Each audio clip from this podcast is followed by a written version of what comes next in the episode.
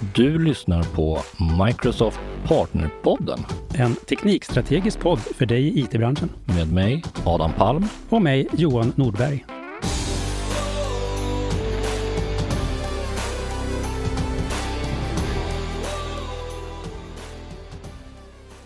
Hej och varmt välkomna tillbaka allesammans till ytterligare en episod av Microsoft Partnerpodden. Johan, hur är det med dig idag? Det är ganska bra. Jag har haft eh, mycket presentationer den senaste dagen, så man säger, hjärnan är lite, lite mör. Ehm, men det ska bli roligt. Det här är ett ämne som jag tycker är superspännande och vi har en eh, väldigt kunnig gäst på ämnet. Ja, idag har vi med oss eh, Mats Hultgren, eller hur? Som är Director of Operations på Trusec för Incident and Response-teamet. Am I right? Jaja. Helt korrekt. Ja. Varmt välkommen. Hur mår du idag? Jo, jag är, jag är som alla i säkerhetsbranschen lite trött. Ja, det är bråda tider.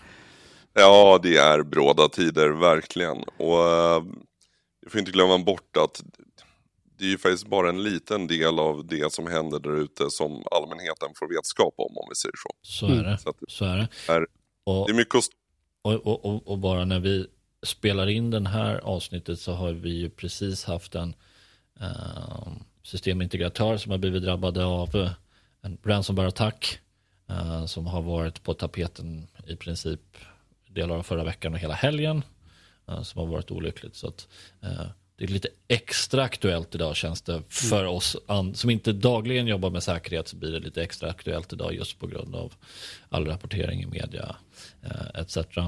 Ja, och, för för min del, när jag, när jag började klura på så här, vem kan man prata om cybersäkerhet som är bra?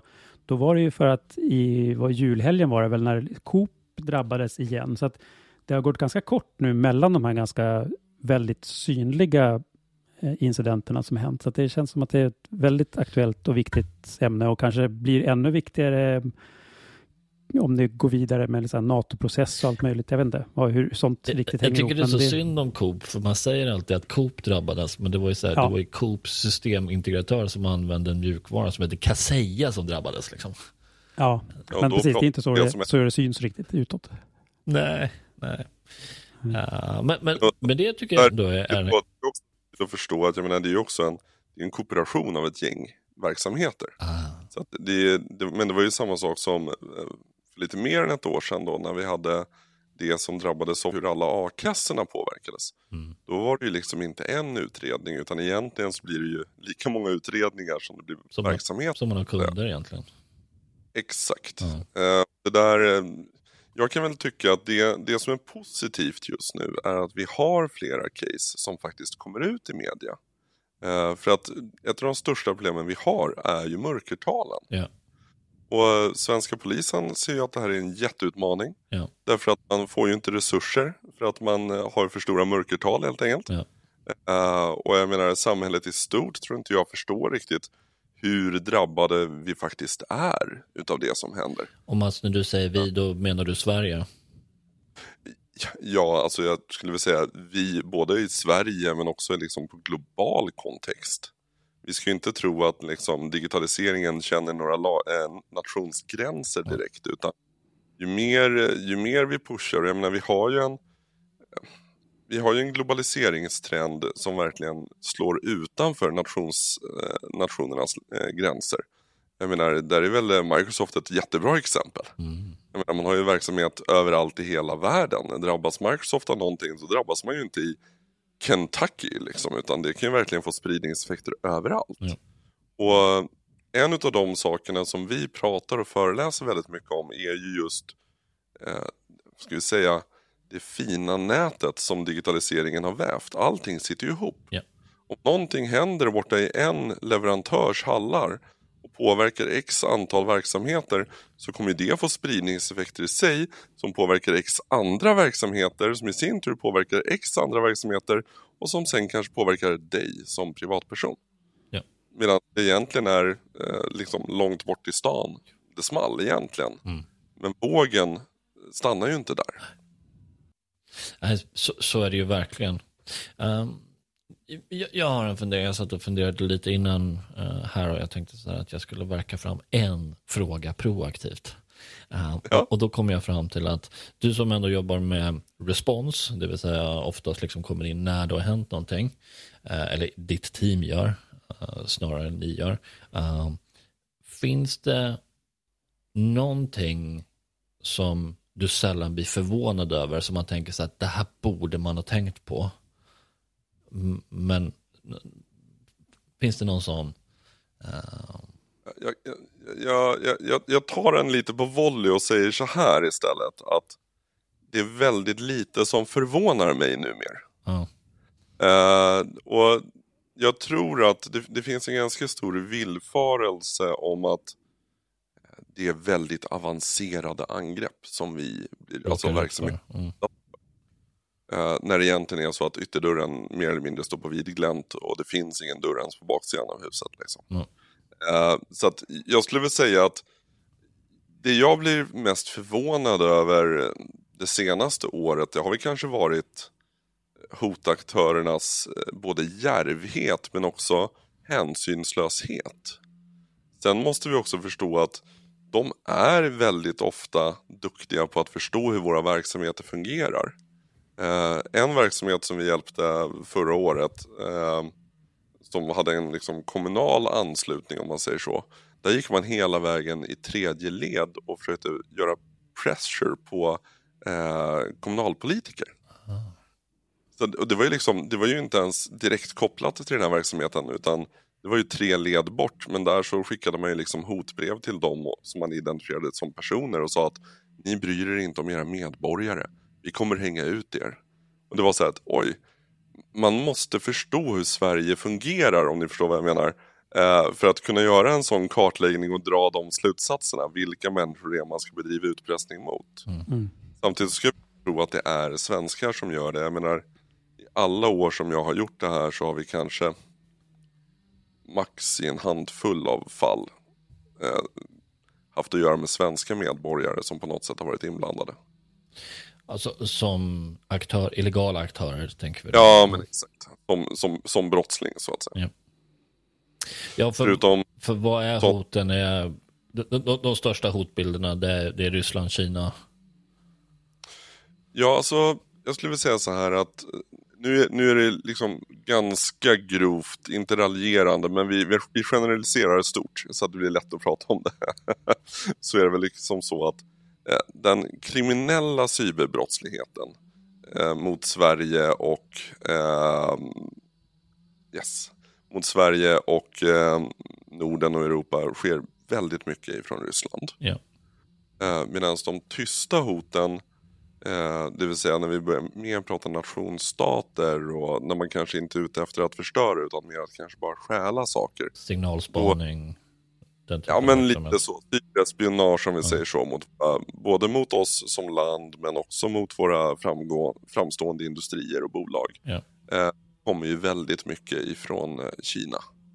Eh, och jag menar, här ska vi ju vara tydliga med att så vi på Trusec, vi jobbar ju inte med att attribuera brottslingar. Nej. Utan vi attribuerar ju till grupper. När vi gör en utredning så säger vi att vi bedömer att det är den här gruppen Ja. eh, som har gjort det. Eh, sen finns det ju andra liksom, nationer och verksamheter som gör attribuering av grupper till nationer så att säga. Och det, det får ju stå för, för dem Ja. väldigt mycket.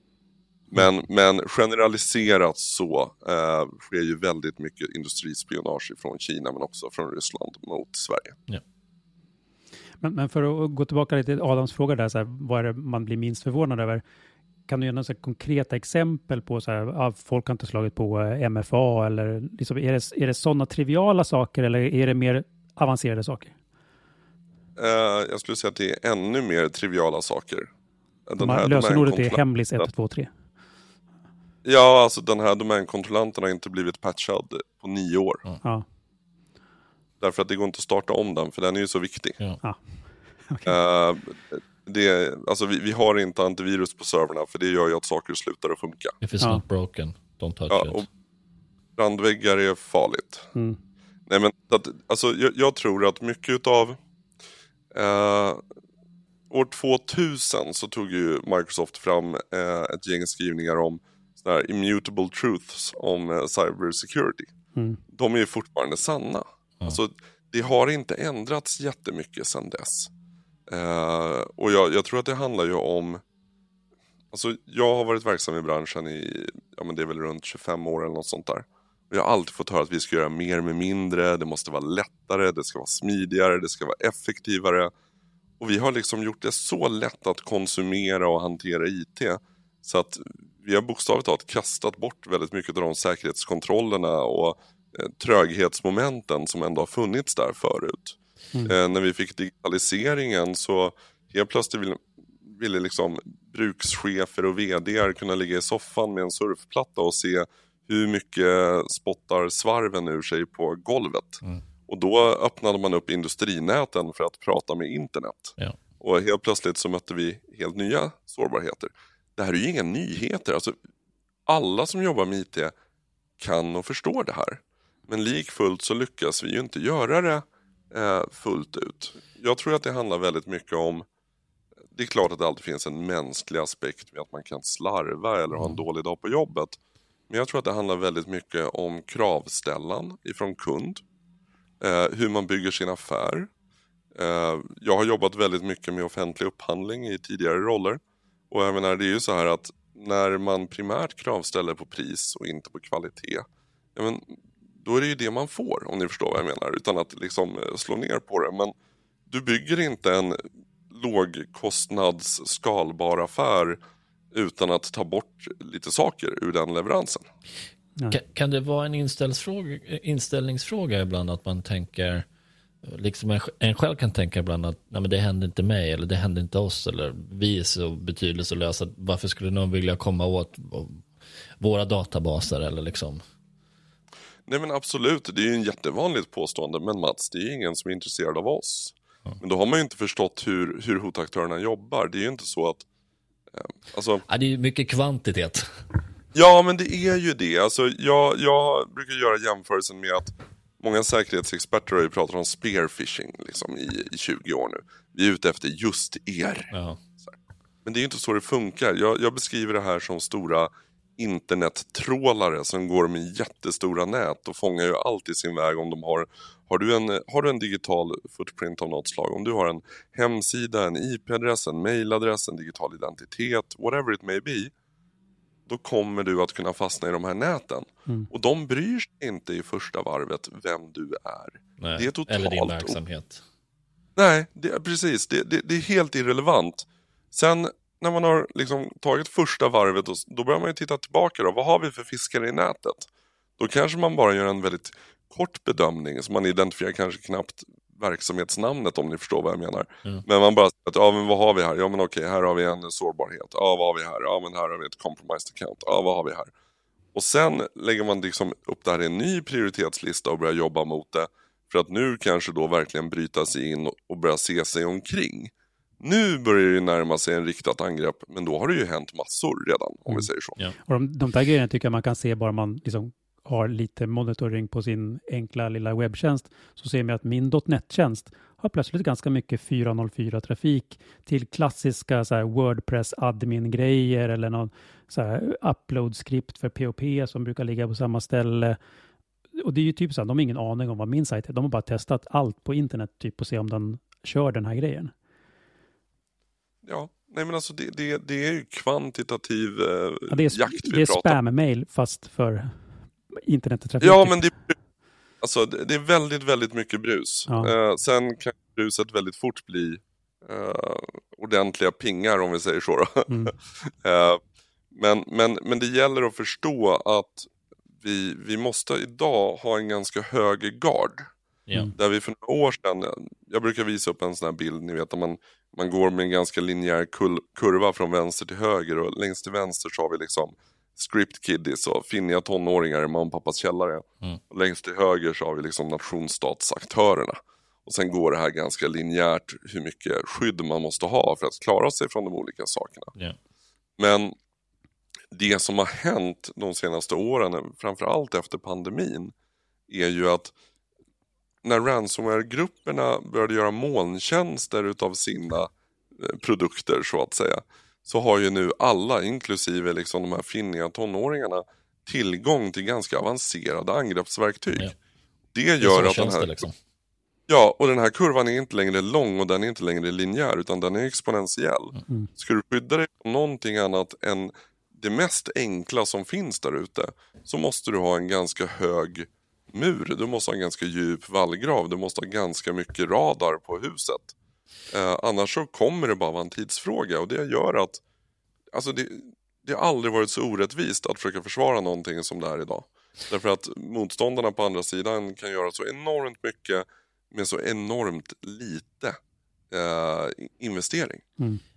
Jag eh, gillade det du säger där med guard, att man liksom behöver vara på sin vakt. Och Ehm, det finns ju teknik som kan skydda oss. Ehm, applikationer eller vad det kan tänkas vara, brandväggar eller etc. Ehm, men, men något som jag tycker vi på Microsoft är otroligt duktiga på internt, det är att förstå liksom det här att, att säkerhet, det är liksom ett lagarbete där alla måste hugga in. Liksom.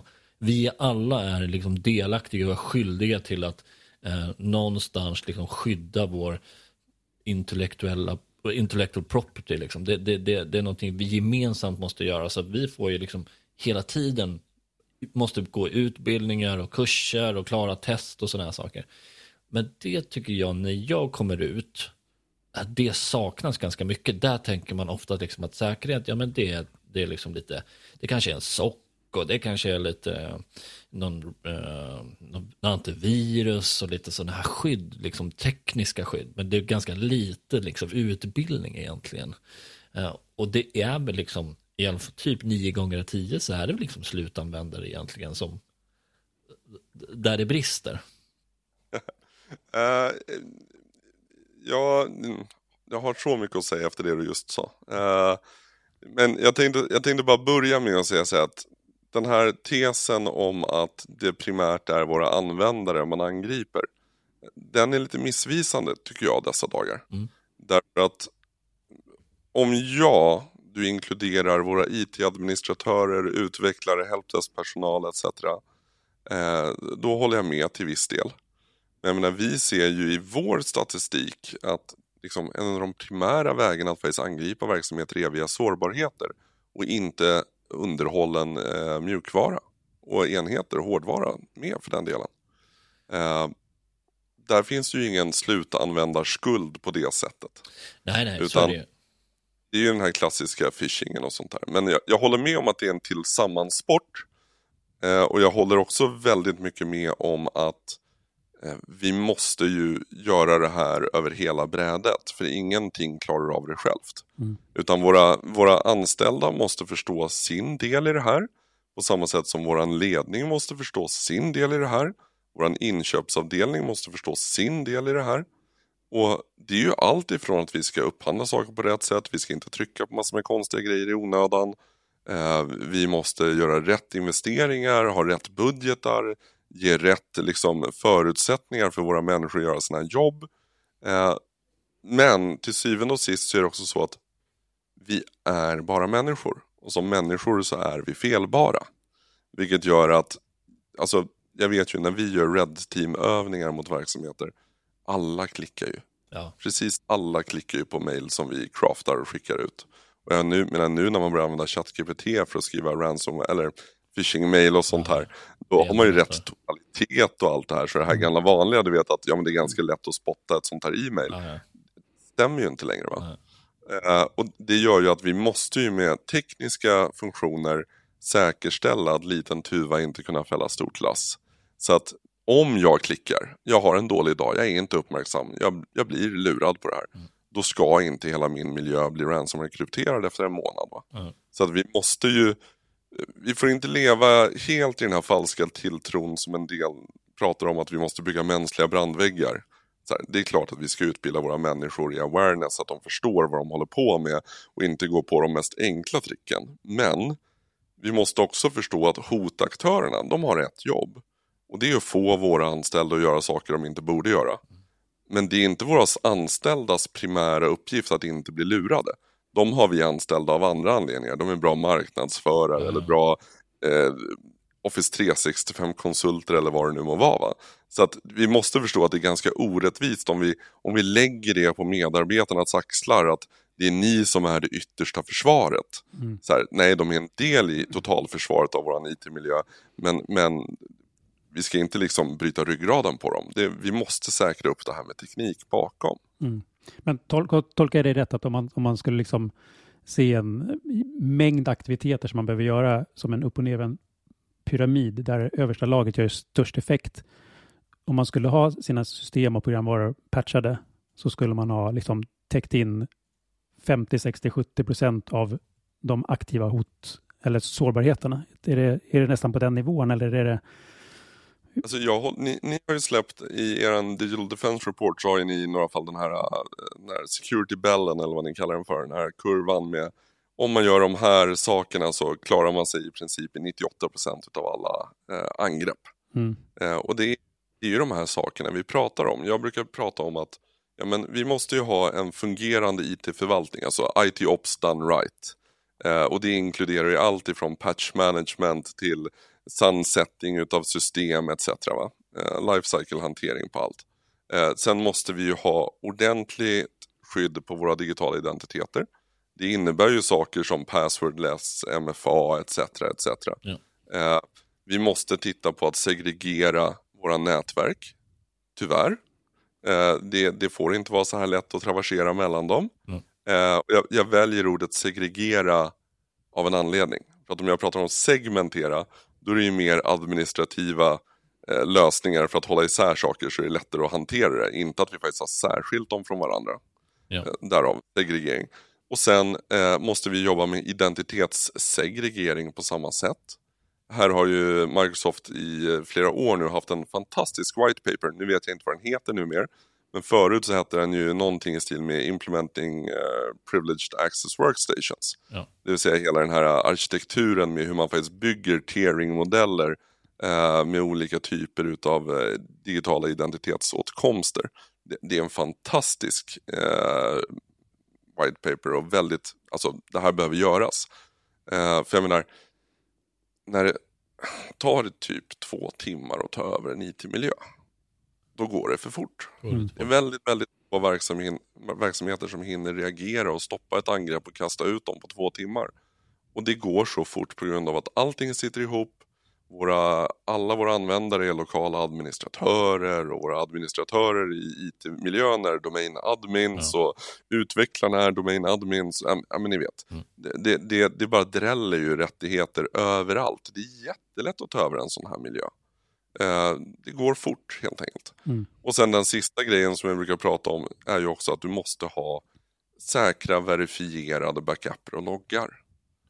Eh, för det är ju tyvärr så att vår statistik säger att i 60% av alla fall vi utreder så fungerar faktiskt inte backuperna.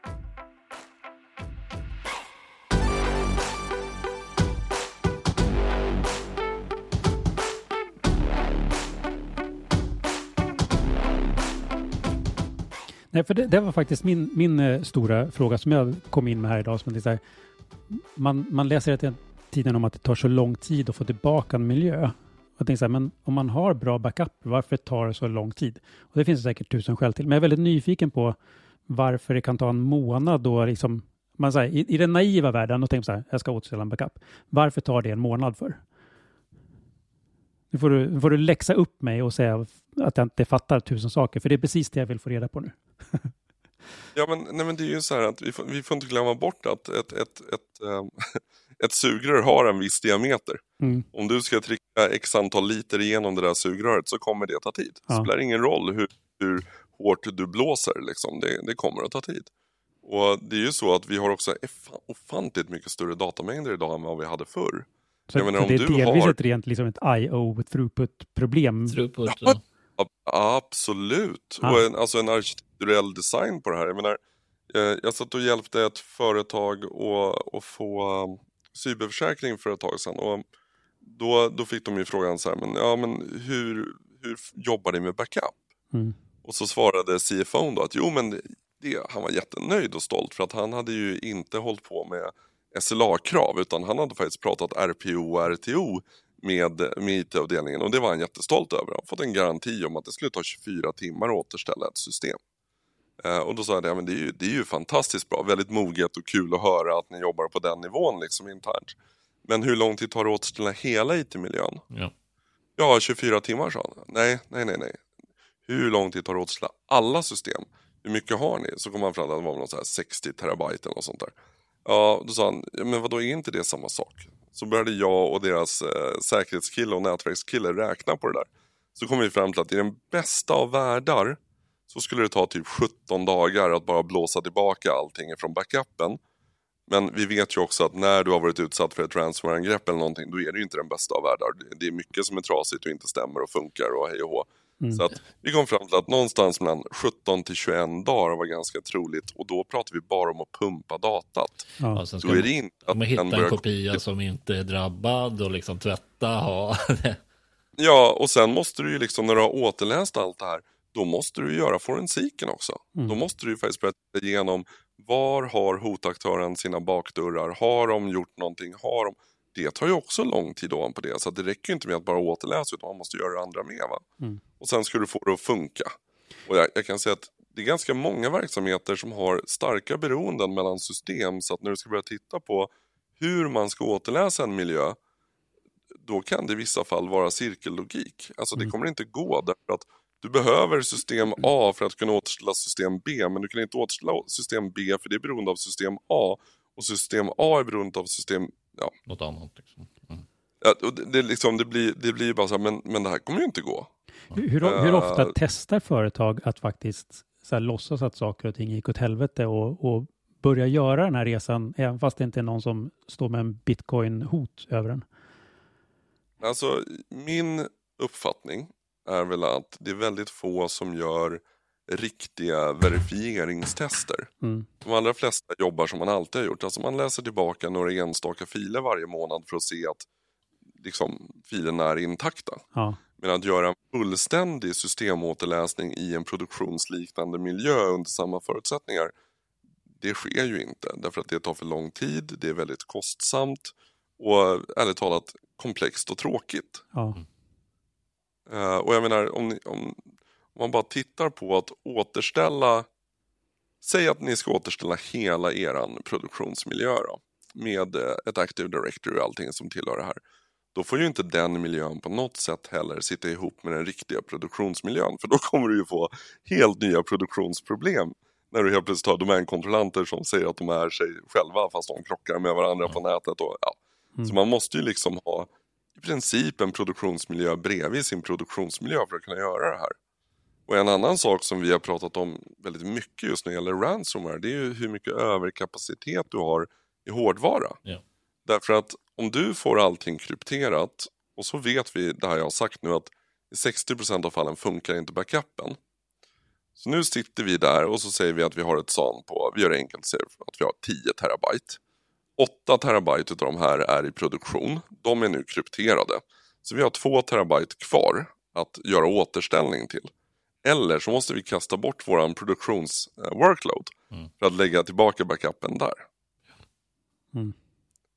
Då är det en stor chans, för det första om vi kastar produktionsworkloaden, det är där vi behöver göra forensiken först och främst. Eller hur? Vi måste hitta vad är det som har hänt, vi måste kunna berätta för polisen och för alla om det har läckt data etc. etc. Va? Så slänger vi bort den för att kunna återläsa, då har vi helt plötsligt inte möjligheten att svara på de sakerna. Och det värsta som kan hända är ju också att vi gör det och läser tillbaka och så funkar inte backupen men vi har precis slängt det vi hade. Så att vi behöver även fundera liksom på hur vi arkitekturellt eh, faktiskt bygger det här och säkerställer att vi har nog med kapacitet eh, för att kunna ta emot hela vår produktion bredvid vår vanliga produktion.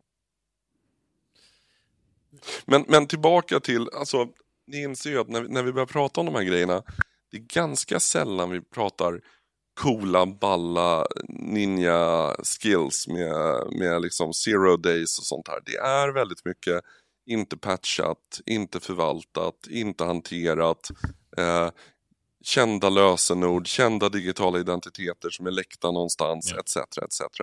Så att det är inte så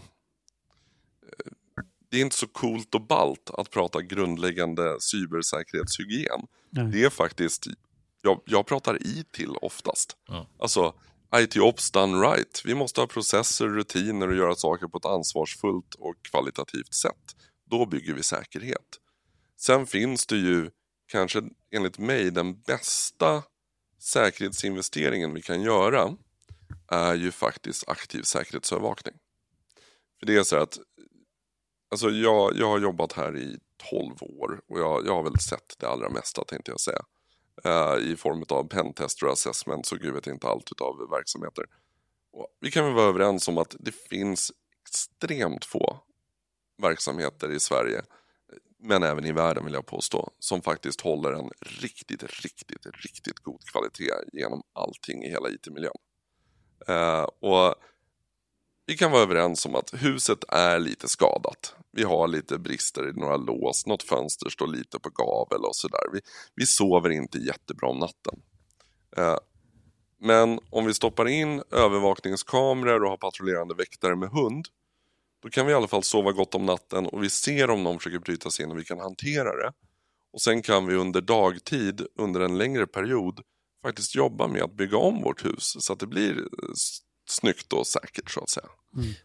Uh, så att jag kan väl säga att skulle man investera i någonting just nu, uh, självklart alla de här grundläggande grejerna vi har pratat om som är mer IT operations, men aktiv säkerhetsmonitorering dygnet runt, året runt så att vi åtminstone kan jobba på med de andra grejerna i lugn och ro utan att ha liksom, andan i halsgropen konstant och stressen över oss. För, för det som jag tycker är så spännande med, med säkerhetsarbetet idag kontra kanske 10 år sedan, 15 år sedan, det är att det är en kompromiss mellan använd, användarvänlighet och säkerhet. För det skulle ju egentligen ganska små medel gå att bygga väldigt säkra system men som är inte särskilt användbara. Eller blir otroligt begränsade i sitt användning. Nej men så är det ju. Det, det, men det är tillbaka till det jag sa förut om att vi har, vi har jobbat väldigt hårt på att abstrahera bort komplexitet och liksom djup teknisk förståelse för att kunna konsumera IT. Oavsett om det är från IT-avdelningen själv eller från verksamheten etc. Men samtidigt så vill jag ju säga att ta passwordless som ett så koncept. Mm. Alltså en, en sån arkitektur är ju extremt användarvänlig. Mm. Samtidigt som den också blir väldigt säker. Men den ställer ju stora krav på att du inte har en stor teknisk skuld. Så är det. Mm. Så att, alltså det, det, finns i alla fall, jag, jag vill inte påstå att det är så jämnt, men det finns bra exempel på när de här sakerna möts. Eh, där det liksom verkligen gör stor skillnad och alla blir glada. Mm. Eh, men sen visst, eh, en del saker, här, du, jag är ledsen, vi kan inte behålla det här gamla eh, ekonomisystemet från Dackefejden. Därför att det, underhålls inte, det snurrar bara på Windows NT4. Eh, det här är inte okej. Okay. Eh, det, det måste ju börja hanteras på ett annat sätt. Jag brukar ju prata om att man måste ju förstå att det här kommer att leda till att vi står där med en ransomware-situation där vi kanske har liksom tre veckors downtime med nästan 287 dagars återhämtning. Det här är liksom global statistik på hur lång tid det tar att återhämta sig. Eh, bara för att vi valde att inte investera i ett, nytt ekonomisystem för sig en miljon. Mm. Helt plötsligt så blir det slutnotan liksom 150 miljoner och ett stort tapp i kundbasen. Liksom. Eh, så att om vi ska hålla på med legacy-system eller oförvaltad IT, då måste vi lägga in säkerhetskontroller runt det som ändå återspeglar eh, kostnaden och säkerheten så att det blir okej. Okay. Det kanske är så att om det där ekonomisystemet måste finnas kvar, ja men då ska det inte vara nätverksanslutet, då ska det stå i ett eh, rum någonstans låst. Och den som behöver jobba med det får faktiskt gå dit rent fysiskt och sätta sig vid konsolen själv. Uh, och är det så att man vill ha en annan typ av, ja, vi kunna integrera med det här och göra så och så och så, då behöver vi någonting modernt. Mm. Uh, då får vi lov att ta den budgetinvesteringen. Uh, så enkelt är det. Därför att det, vi gör det för lätt för buset att skada oss när vi håller på så här. Jag har en, någonting som jag ofta funderar på. Um, det är hur många som betalar. Ja. Jag såg det... någon statistik förut att Sverige tydligen var ganska högt upp på en lista av, där man liksom hade gjort en jämförelse av länder då, hur benägen man var att betala lösensumman så att säga. Där vi var liksom skrämmande högt upp där. Uh, ja, alltså för, för, för, några år sedan så, så hade jag nog hållit med dig om att min, min allmänna inställning var att svenska verksamheter är ganska betalningsbenägna. Uh, jag tycker inte det stämmer uh, de senaste åren. Det här kan vara gamla siffror jag såg. Jag, jag vill bara minnas, jag ser bara en slide framför mig där det här liksom informationen Nej, men, presenteras. Ja, jag tycker att jag har mött, och jag tror att det här är någonting vi kan tacka men liksom Adtech, Coop och de här verksamheterna för som har gått ut i pressen och pratat om det här. Ja. Att man har lyft upp frågan vilket gör att de allra flesta har ändå diskuterat det. Eh, och tagit en moralisk ståndpunkt och en etisk ståndpunkt i att ja, men vi, vi betalar inte organiserad brottslighet. Eh, och ännu obekvämare blir det ju när man börjar prata om vems pengar är det vi betalar med. Mm. Det är ett aktiebolag så är det ju liksom, ja, nej men du förstår, det, det, blir vissa utmaningar. Men jag skulle väl säga så att eh, det är jättestora mörkertal på vilka som betalar. Eh, vi har ju haft ett sanslöst track record eh, med att ha kunder som inte har betalat. Eh, men, men, men de samtidigt... kanske då inte har betalat på er inrådan. Men jag tänker också att ni kanske har kommit ut till kunder där så fan vi har ju pröjsat men det funkar fortfarande inte. Ja, nej men alltså så är det ju. Tittar du på statistiken över de som betalar så är det ju också så att du får inte tillbaka 100% av ditt data. Eh, det är ofta att man pratar om runt 65% kan du få tillbaka. 35% det har gått förlorat i angreppet. Det var rörligt data som låg i en databasen och sånt här och det trashades när man liksom gjorde krypteringen till exempel. Så att alltså till grund inga... av att det liksom ligger cashat och... Ja. ja. Och det är, det är ju så att om du, om du tittar på de här som inte finns, men om du skulle titta på en IT-driftsmanual för ett eh, komplext affärssystem, eh, då skulle det stå där att stänga av de här sakerna i den här ordningen, mounta av det här, gör det här, bla bla bla bla bla. Eh, det är ju inte så att hotaktörerna följer någon sån rutin, utan de klappar ju bara på. Ja. Eh, och det innebär ju att när krypteringen går så kommer ju saker och ting gå sönder helt enkelt. Eh, därför att det är data som är i rörelse, in transit, i loggar, ja. cachar, precis som du säger, etc. Och det, ja, det, det, är vad det är. Och sen är det väldigt mycket som har beroenden till varandra, vilket gör att saker och ting slutar funka. Men jag skulle vilja säga så att jag, jag tycker färre och färre betalar. Det säger all global statistik jag har sett på det där också. Eh, men sen finns det ju de som, som absolut bara betalar. Ja. Som inte ens tänker tanken att göra någonting annat. Därför att de tycker att eh, det är en sån little hassle om man jämför med att eh, göra någonting annat. Mm. Men sen är det ju också så att vi har ju verksamheter, där kan man ju inte vara dömande heller tycker jag, när det är så att Säg att det är ett familjeföretag, det är femte generationen. Dina backuper har också blivit utslagna. Du har 3000 anställda som är beroende av att få lön ifrån dig. Mm. Och du kommer inte kunna ge dem det därför att det finns inte längre. Det här företaget existerar inte om vi inte betalar den här lösensumman. Eh, och jag menar, det, fin det, finns ju de som absolut vill sätta sig på höga hästar och säga att det är förkastligt. Men ärligt talat, man måste se en större bild på det där också tycker jag. Det är inte så enkelt och det är väldigt lätt att kasta skuld hit och dit. Men, men då har man inte suttit i den situationen själv tror jag. Mm. Men däremot så måste vi börja prata om det. mm. Uh, ja, och jag, att... Precis, jag, och jag tycker det är, det är väl någonting som är en väldigt stor skillnad nu om vi tar det exemplet som hände nu förra veckan. De är väldigt tidigt ute och säger det här har inträffat, liksom, vi gör vårt yttersta för att liksom komma förstå situationen, försöka utvärdera och lösa situationen. Liksom.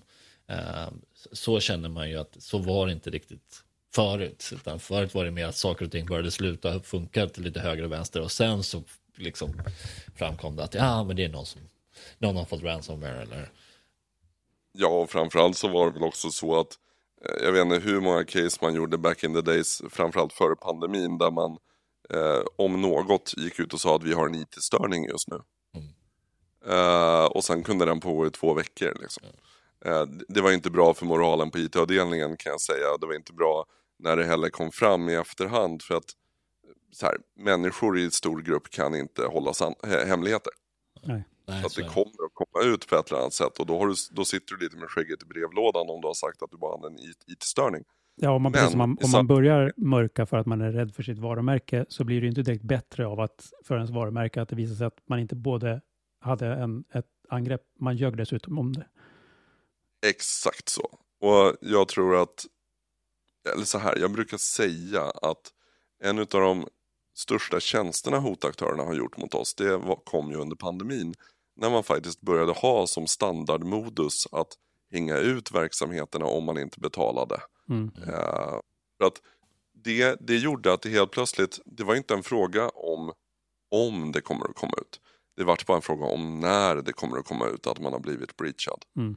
Och det ändrade eh, liksom dialogen väldigt mycket. Nu inser de allra flesta, som, i alla fall som vi liksom coachar när vi kommer in och hjälper dem, att nu måste ni driva narrativet här. Om ni kliver ut framför det här och faktiskt bygger empati för er sak, påvisar ansvar och handlingskraft, då kan det här få väldigt positiv eh, påverkan för er. Men om ni däremot bara kniper tyst och sen så landar ni på en sån här ransomware-blogg och uthängda med byxorna neddragna, då är det ingen som kommer ha ett förtroende för er och liksom säga att det här var ju bra skött. Mm. Har, har GDPR spelat en roll där med att man faktiskt måste berätta om att det händer saker och liksom i vilken omfattning och vad som har läckt? Eller spelar det mindre roll? Det var ju faktiskt en av de stora tankarna från, från EU att det här skulle minska mörkertalen. Mm. Men i och med eh, de andra aspekterna som inträdde med GDPR, speciellt på grund av det som ett väldigt stort mjukvarubolag gjorde i lite olika europeiska länder och sa att vi struntar blankt i personlig integritet. Säg hur mycket det kostar i sanktionsavgift så betalar vi för vi kommer att fortsätta. Mm. Det gjorde ju att man tog i från tårna från EU med de här sanktionsavgifterna på 2-4 procent av den globala omsättningen. Och det var kontraproduktivt för det här andra med att man faktiskt var tvungen att anmäla. Mm. För att jag menar, jag träffar verksamheter där man från bolagsjurister och annat lägger enorm energi på att argumentera för att det inte har skett ett breach mot eh, persondata. Mm. Eh, bara för att man är så rädd för att liksom hamna i sanktionsavgifterna. Ja. Så att man mörkar på grund av det istället. Mm. Men, några av hotaktörerna har ju börjat använda det här i sin sin logik när de förhandlar med verksamheten. Att, alltså, om EU får reda på det här, du vet, då är det ju 4 av den globala omsättningen det kommer kosta er. Mm. Vi är ganska bustiga, så vi tar bara 3 Även, eh, det, man använder det där som en pressure point. Så att jag skulle vilja säga att intentionen med lagstiftning när man tvingar fram rapportering är bra. Problemet är när rapporteringen i sin tur kan leda till sanktionsavgifter som är liksom intill existentiell hotande för ens verksamhet. Då kommer folk inte att prata om det. Nej, Nej precis. Så börjar man gräva sig allt djupare hål själv också.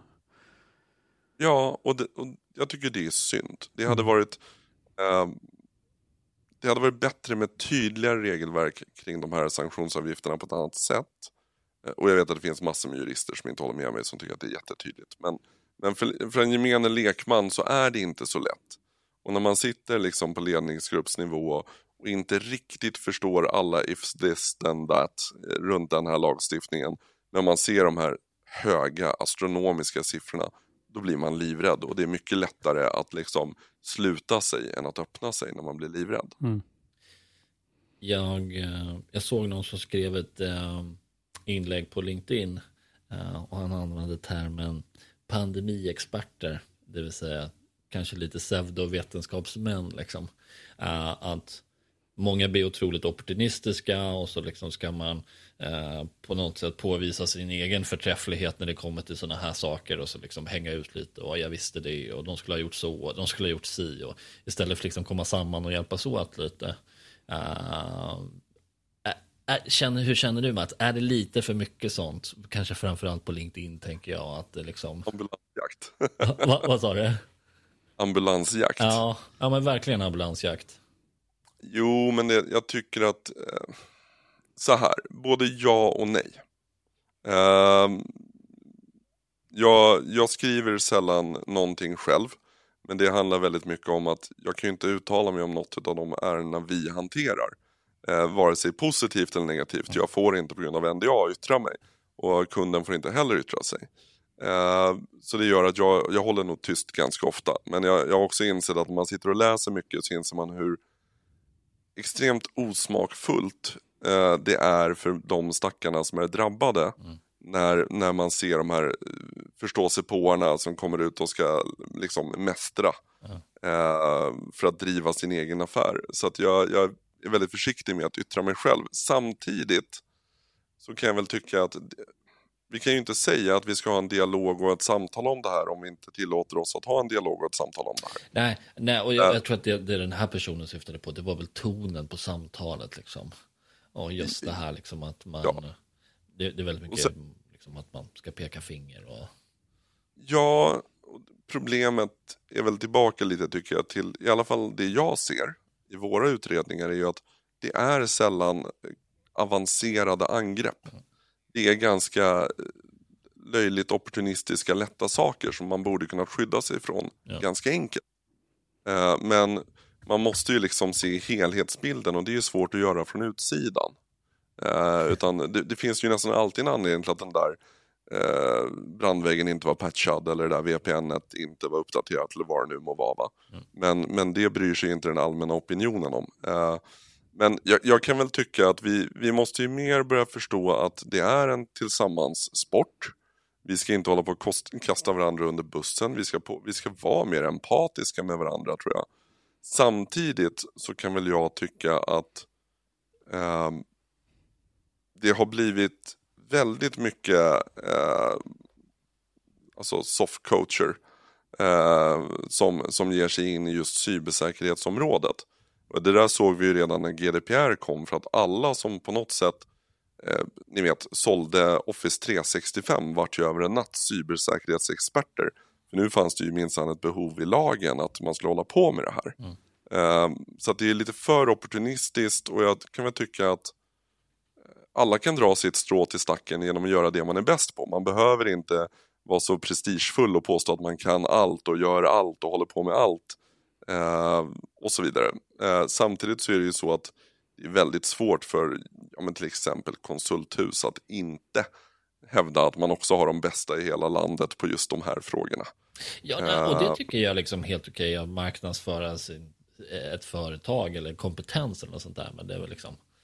Uh, jag, jag, kan hålla med den här människan som att det blir lite, de är ändå brottsoffer någonstans, även om det liksom är juridiska identitet, det är ett bolag så är de någonstans ett brottsoffer och deras, de har kunders, vars kunder blir påverkade, det är så en otrolig liksom värdekedja. Ja, ärligt talat, det här är ju människor, precis som du och jag, som också går upp på morgonen och stoppar ena benet efter andra i byxorna. Liksom. De mår också dåligt, de har också familjer, de har också barn de inte får träffa just nu och så vidare. Och så vidare det, jag tycker att vi, vi borde fokusera annorlunda eh, och framförallt inte vara opportunistiska i att slänga varandra under bussen eller lyfta fram oss, an, lyfta fram oss själva på andras bekostnad. Det tycker jag är osmakligt. Däremot så måste vi ju kunna diskutera den här typen av frågor i ett större spektra. Eh, och det är ju samtidigt en dialog som jag tycker uteblir väldigt mycket. Eh, men jag vet inte riktigt hur vi ska göra det på ett bra sätt. Jag tycker att lite av det som vi började lyfta fram nu i samband med folk och försvar som nation mm. är ett bra första steg också. Vi måste prata om hela samhället. Ja. Jag menar, cybersäkerheten är ju en stor del i det här idag när allt är digitaliserat.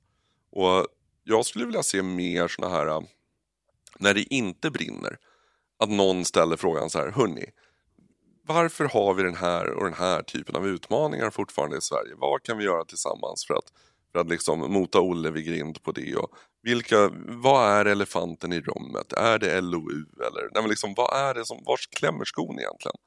Men det tenderar ju inte till att vara nyhetsvärdigt på samma sätt och inte lika rolig dialog. nej, nej så, så är det ju verkligen. Men jag tror att det, det går tillbaka till i min värld i alla fall, till det jag sa initialt. Det handlar inte om så mycket balla, coola grejer. Eh, det handlar om liksom vanlig IT operations. Det handlar om vanliga hederliga IT-implementationer som sen ska förvaltas och ägas och driftas och avvecklas. Ja. Eh, det är inte sexigt, det är inte balt. Eh, och, men det är också en sån här grej som när jag, när jag föreläser för många av Microsoft Partners som inte kanske är cybersäkerhetsexperter själva, brukar jag säga det att ni är ju liksom, de absolut viktigaste spelarna i att faktiskt bygga ett mer motståndskraftigt samhälle. Mm. Därför att om ni bygger de här lösningarna på rätt sätt, med rätt skyddsmekanismer, med rätt krav, med rätt kvalitet, då kommer de här angreppen bli kraftigt begränsade. Ja. Uh, sen kommer vi alltid... Jag, jag höll på med en tankesnurra häromdagen. Ni, ni får se om ni håller med mig när jag säger så här att uh, att jobba med att jobba med reaktivt försvar, uh, det är ganska svårt. Att, att jobba med faktisk incident response, det är komplext. Mm. Men att faktiskt bygga IT på rätt sätt, det är faktiskt ganska lätt. För det har vi jättemycket best practices och white papers och allting. Det går att följa en manual för att göra det. Mm. Det är inte ett komplext eller svårt problem. Däremot att sen lägga på lagret med cyberförsvar på en, på en, på en miljö, det är inte jättelätt. Nu måste vi börja kunna saker på ett helt annat djup. Nu måste vi ha människor som kan reverse engineering, som vet hur liksom man gör forensisk analys, hur man plockar isär saker, hur man detekterar saker, hur man ser att nu sker någonting i den här DLLen som inte borde ske, jada jada. Det är en helt annan komplexitet. Och att sen göra det reaktivt när det redan har träffat fläkten, det är ju en helt annan ballgame. Och här är det ju väldigt, väldigt, väldigt få aktörer, måste vi förstå, eh, som faktiskt har riktig erfarenhet och kompetens. Ja. Mm. Uh, vi uh, börjar få slut på tid här Mats, det, är fullkomligt sprungit ja. iväg. Uh, några, några sådana här saker att ta med sig, att tänka på, liten som stor. Uh, mm. Vi har mm. varit inne lite på det, alltså försöka att liksom undvika använda lösenord, multifaktorautentisering där det går. Uh, uppdatera, patcha eh, liksom, system. Har du några andra saker du också skulle vilja liksom, tillägga? Något med små medel, kanske inte enkla nödvändigtvis, men som man ändå liksom kan stärka sin säkerhetshållning eller security posture som vi brukar säga. Jag vet mm. inte. Låter bättre. Det så enkelt liksom. Men en, en sån här grej som jag tycker vi ser väldigt ofta är att man faktiskt inte använder jag menar om vi nu pratar om Microsofts tjänster, man använder ju faktiskt inte dem fullt ut. Mm. Man har mycket mer på sin licens än vad man faktiskt har implementerat. Mm. Och det är ju synd, kan jag tycka. Jättesynd. Alltså, bruka allt det som finns där och dessutom få, få värde för pengarna om ni förstår vad jag menar. Ja, men, precis. Men sen också att man börjar förstå att det är upp till oss alla. Och om jag är, om jag är IT-konsult på ett bolag som jobbar med Office 365 implementationer eller något sånt här. Så måste jag förstå att om jag slarvar med någonting eller om jag gör någonting lite galet, då kan det få väldigt stora konsekvenser för kunderna och kundernas kunder. Så att vi måste inse att vi har ett väldigt stort eget ansvar i alla som jobbar med det här. Och vi är väldigt ofta den svaga länken. Mm. IT-människor, vi kan ju allt om IT-säkerhet, eller hur? Ja, 100%. Så ingen berätta för oss hur vi ska hantera Nej. våra lösenord och ja. våran dator och det här. Nej. Uh, det har vi bäst koll på själva. Va? Ja, ofta, det är ofta här det brister. Va? Uh, och det är ju så att en väldigt vanligt angrepp den senaste tiden har ju varit att man tar sig in i IT-konsulters kunders miljöer genom deras komprometterade konton. Ja. Uh, för att man använder inte MFA eller något sånt här. Eller så använder man kundens Global Admin-konton. Mm. Då kan jag ju tycka att man som leverantör, om jag ska ansvara för din miljö, då vill jag ju ställa en del krav på dig också. Ja, precis. Mm. Förmodligen inte ha GA-konton och annat. Det ska inte ramla, kunna ramla tillbaka bossen liksom. Exakt, och det här ser vi ju att det är ganska många sådana här ärenden som just nu liksom snurrar runt i rätten och försäkringsärenden hit och dit. Och det, det är inte roligt när det sker. Men vi kanske måste börja förstå att vi, vi har en större impact än bara på oss själva. Mm. Och att jag tycker att det är jobbigt att ha två datorer, en som jag har för kontorsarbete och en jag har när jag faktiskt driftar det här jättekänsliga systemet. För jag får en tung ryggsäck. det kanske inte är det stora problemet. Liksom. Mm. Eh, vi måste förstå konsekvenserna lite mer och sen börja göra rätt därefter.